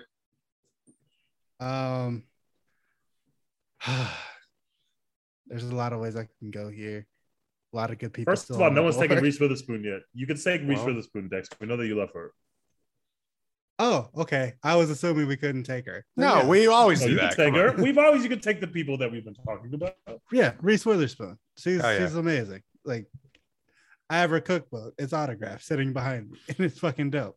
Never made a single recipe out of it, but everything she says about all these recipes, I was like, great, love it. We didn't talk about Reese Witherspoon's career as much as I thought we would, but we have in subsequent podcasts talked about her career. She started acting when she was 14, and her career has kind of had these ebbs and flows, but recently she really turned into this girl boss, putting women directors and filmmakers and stuff on, and it's really become I think what she was meant to do in Hollywood, honestly.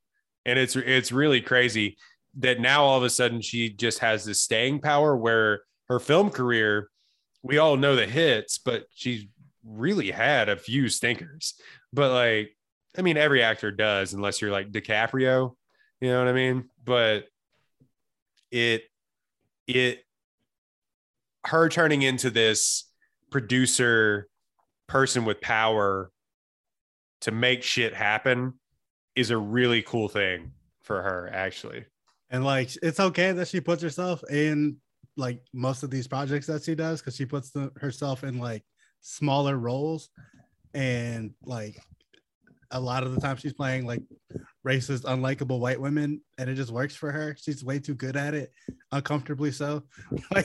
Watching her in Little Fires Everywhere felt a little bit like watching Leo with Django Unchained, where you're just ooh. She is from the deep south. You slide into this extremely easily. All the Nashville comes right out. Ooh, that bayou come out of you, don't it? No, I don't. My next pick is, I don't know how this hadn't, he's the most popular person on the planet, The Rock. Oh, yeah. Oh. Yep. Duh. Yeah, I mean, he's quite literally the most popular person on the planet. He's going to be our next president. Oh, God. Yeah. I mean, Deej has that take, which is hilarious, that he's going to be the next Republican nominee. I mean, his ad eclipses. They could and have done much worse. So I don't have faith that they can do. I don't have faith that they can do that well. They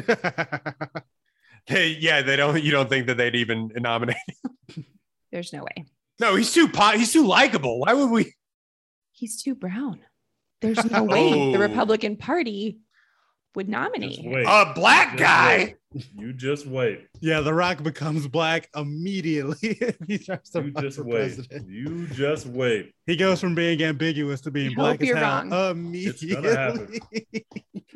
But all that to say, The Rock is the most popular person. He puts out shitty movies that make billions of dollars, and it's awesome. He's one of the most followed people on Instagram. I think he is. I think he's the most followed person on Instagram. He has a tequila company that's gonna sell for $8 billion eventually. Like I think it's Ronaldo and then him. He has more followers than Kim Kardashian. Yeah. Yep. Wow. I mean, the way that the video that he posted has more followers than Kim Kardashian. Yeah. Wow. The way that we off that Kim shit, man. We're moving on. No, we got the new one. The version or the video that he posted the other day of him just driving up on the Hollywood bus tour and the people losing their fucking minds over just seeing The Rock was incredible. How could you like the fact that he's like apparently like a genuinely good person? Like, I don't know, like nobody's ever said anything bad about The Rock. Like people haven't really come, like, why would you? He'd beat your fucking ass. But like nobody's ever really come out and said like they hate working with the guy. Like they all say he's like a mensch, like he's like an incredible person to work with. And like the only person who hates him is Vin Diesel. So. Yeah, exactly. It's because he's more popular than Vin Diesel. But like, hate Vin Diesel. Fuck Vin Diesel. But the Edda, we hate Vin Diesel on this podcast. I'm okay with that. This is an anti Vin Diesel podcast. But the like, I don't know how I wouldn't have an inflated ego if people were screaming when they saw me on the street. Like I would be like if I drove up to somebody and they were like, "Oh my God!" Like I'd be like, "Yeah, absolutely. That is what you should do because I'm shit. I'm dope. I'm the shit." But he doesn't. Welcome. Yeah, but he doesn't. Should always be greeted. No, and he knows that he blessed those people's day by simply driving up. He knows that, but he's still like just gonna go to work and like make movies and shit. But like I'd be basking in that shit all day. There's a reason I'm not famous, and it's because I'll be the worst person of all time. Absolutely. God knows that is not a burden I can bear. Like I would be. Yeah, he was made to be famous. Cam, who we've had on this podcast before, had a great bit on our Fighting with My Family podcast that we did, where he said, "Do y'all really think that he wasn't ever going to be famous?" We're like, "What?" He goes, "He is 6'5". 225 pounds, 250 pounds of muscle, great looking, tan skin, black guy. Yeah, WWE star. Third generation WWE star. He was always going to be famous." And so, yeah, he had a good bit about that on that podcast. But yeah, The Rock is my runaway with this. Good pick, good value too. Okay, I'm finishing this out. Wait, you got two picks and it goes back around. Oh, that's right. All right. My third pick, I'm taking Samuel Jackson, the greatest of all time. I love Samuel Jackson. And also, everyone loves Samuel Jackson. How can you not like him? I think everybody loves working with that dude, too, which is as bombastic as I said that he is in our last podcast. As crazy as he is. They love working with him. And then I'm getting great value as well. I'm picking Beyonce. Everybody loves Beyonce. Is she likable? Or is she just great? I think she's just great. Who cares? And I think she's fair. She understands herself enough to know that the scarcity is what makes her likable. Because if we saw her as much as we saw, say, The Rock, I don't think that we would like her as much. So she realizes, I just need to disappear and pop up every now and again. She really isn't for somebody like, she's the most famous person in the world, probably. Like, yeah, but she really does like go, like she literally makes sure she's not always accessible. That's crazy. Probably mostly because she wants to raise kids, but I think there's something to be said about knowing, hey, I can't just be on TV every 10 seconds like some of these people can, because they would quickly realize that maybe I'm not who they think that I am.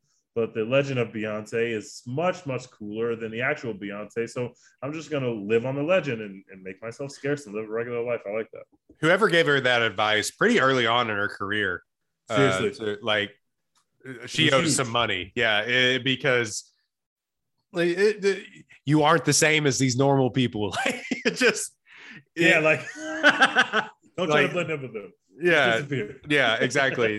You aren't the same. But the thing that gets me though, the lip sync battle. Have you ever seen that with Channing Tatum, where she just comes out of nowhere, all of a sudden, and the reaction from everyone, including Channing Tatum's wife, at the time, is astounding because it's just like, wait, she's not supposed to be here.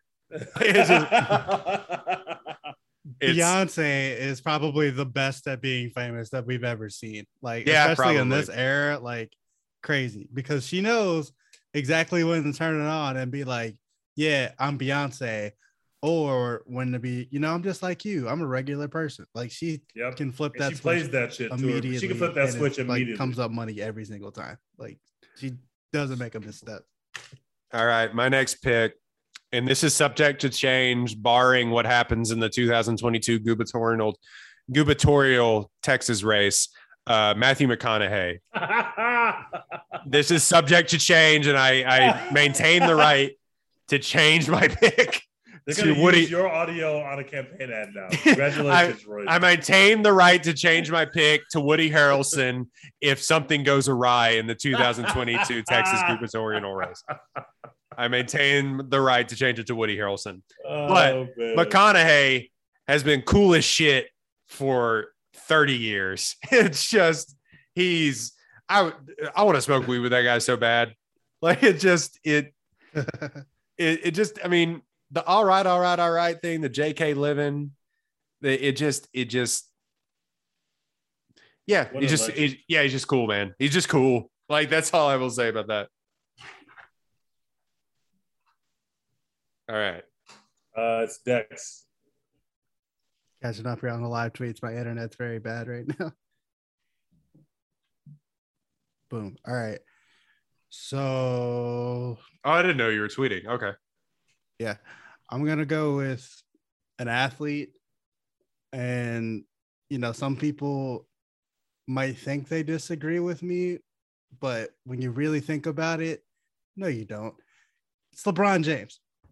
LeBron James is just an incredible, incredible famous athlete. Like, you cannot possibly be the best person in your sport and play it any better than LeBron James has since he was like 17 years old.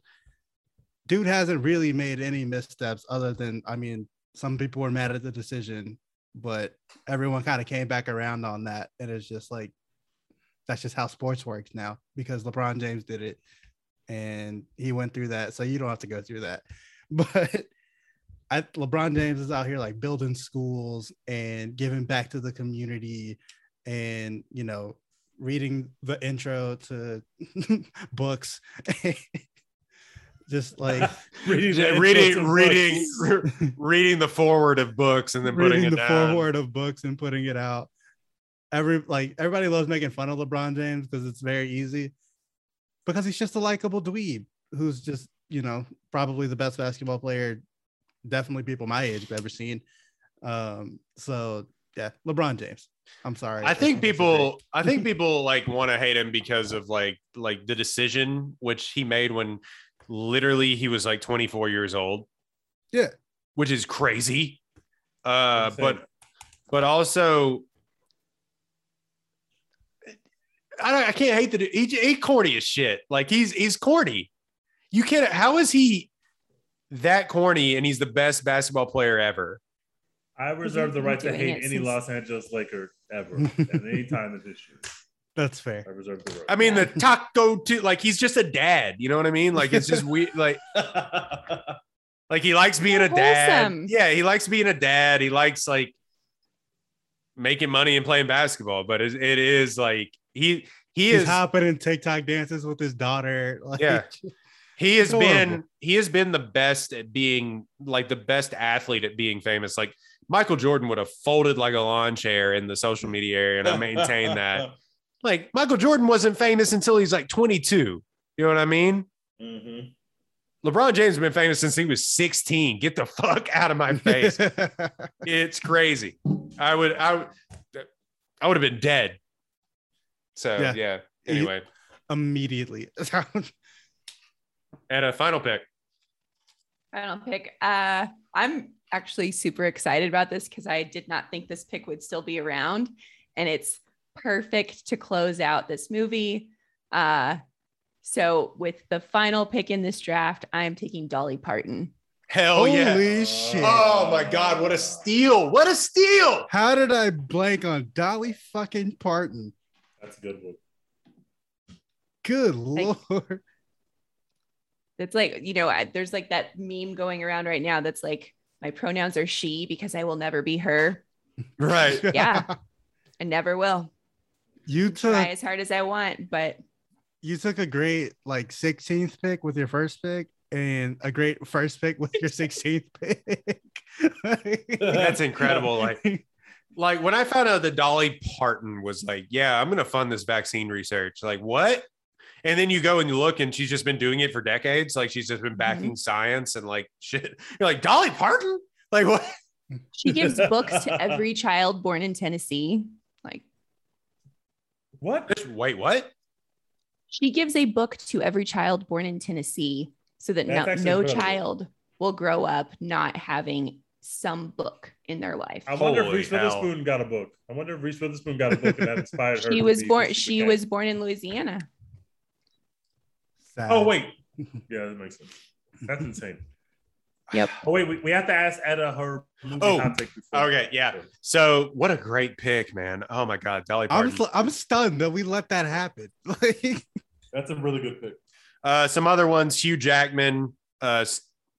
We made fun of Steve Buscemi, but Steve Buscemi was literally like a firefighter on 9/11. Like, he incredible guy, actually, for all intents and purposes. Another wholesome mom pick, Jessica Alba. Great, love her. You don't like that. This doesn't sound like a wholesome pick at all.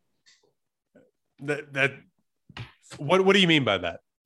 What do I mean by that? She's wholesome, or are you asking Teach? No, I'm asking you, Dex. What do you with that? Yeah, why is Jessica Alba so likable? I've never thought about her this way.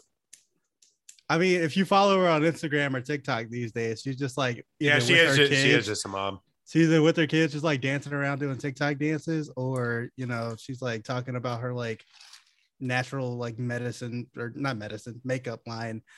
Natural medicine line. That'd be definitely not natural medicine. That would not be wholesome. Like natural, like, you know, makeup line and hair care and all this other shit. Just like being a generally dweeby, goofy mom who just happens to be famous because she's hot. Apparently, like, George Clooney, for being a billionaire, is just like a really cool dude to hang out with. I can see that. Yeah, so that's interesting to me. Anyway, Etta, we gotta, before we wrap, we do this thing, or we started doing this thing. We need your one take, because it's the One Take Pod. We need your one take on your hottest movie, TV show, actor, actress, director, writer, film industry take. What is your hottest take about any of that category?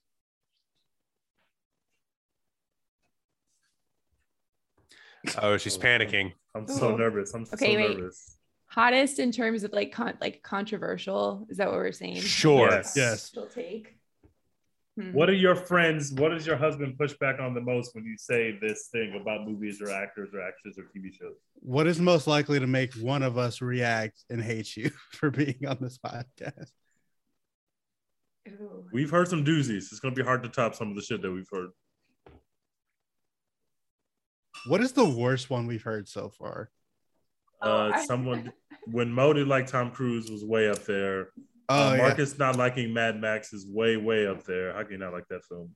And then somebody slandered Beyonce on this podcast. Yeah, Paul slandered Beyonce and Meryl Streep. We almost got canceled by Paul. Paul almost ruined this podcast. I don't really like movies and TV shows. This is the worst one that we've got. This is worse than all the other ones. This is the worst one that we've got. I just don't like movies. we just have a new record for the worst take on this podcast is actually movies are bad. Yeah. I should caveat that for me, movies and TV shows are not relaxing. And so I have to be in a mood to watch them. And that mood does not strike super often. So like people sitting down and binging a TV show. Oh, all day. I don't understand. Like that's literally cannot. So if it's not Legally Blonde, Amelie, or The Princess Bride, you're just like even those. No, even those, I have to be in a mood to watch them. I can binge sports. I literally watched football from college game day until 10 p.m. on Saturday. I can't do that. What about movies about football? Trash. No. They're not even trash. Like I like them when I'm in the mood for them, but I have to be in the mood for them. And I don't. Something about like making it movies and TV shows. I think it's probably... It's probably an ADHD thing. I prefer real life drama that's happening in front of me. Let's Start Living, actually. Yeah.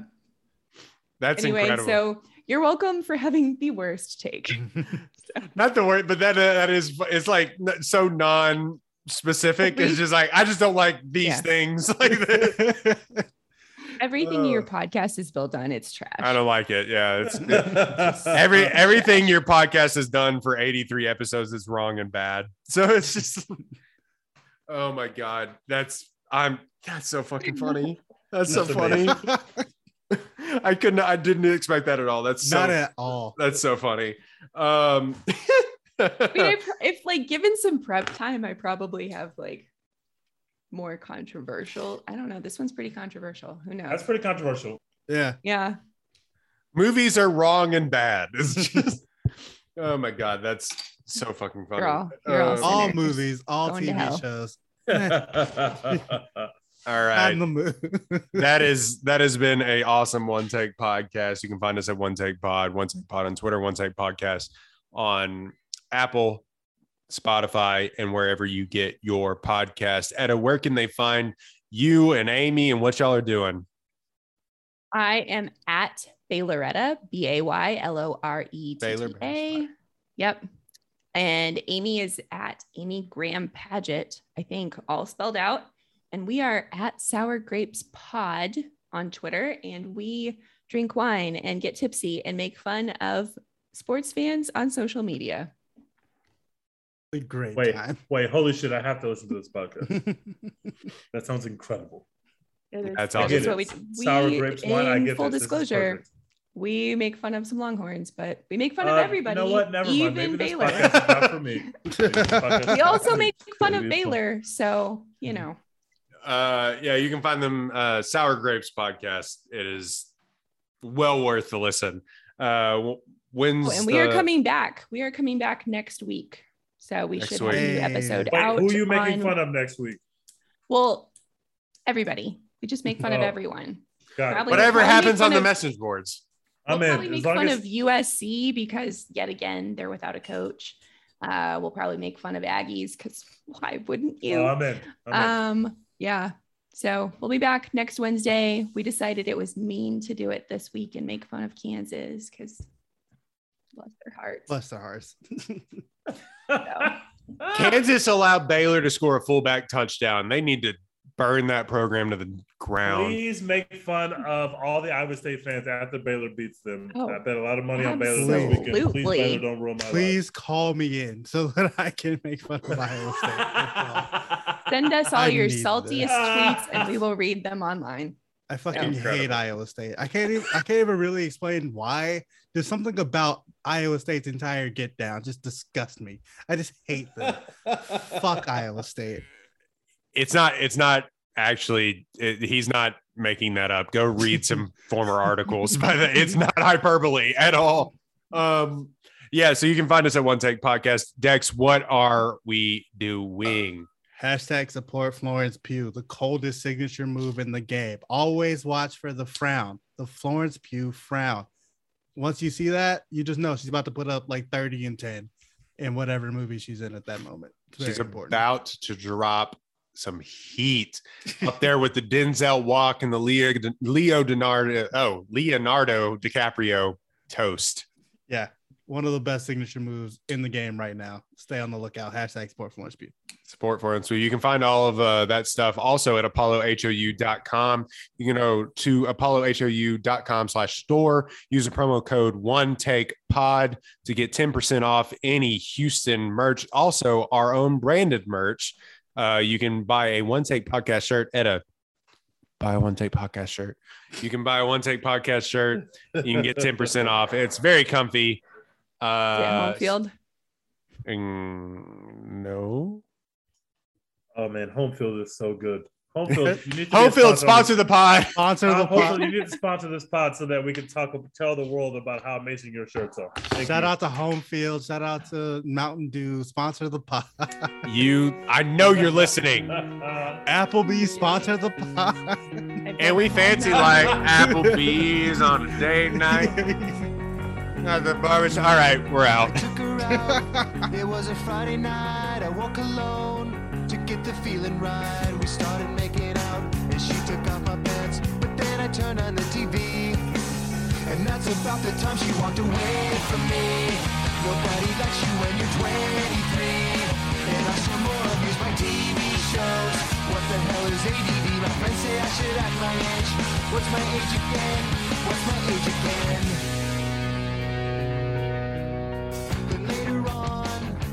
Drive home.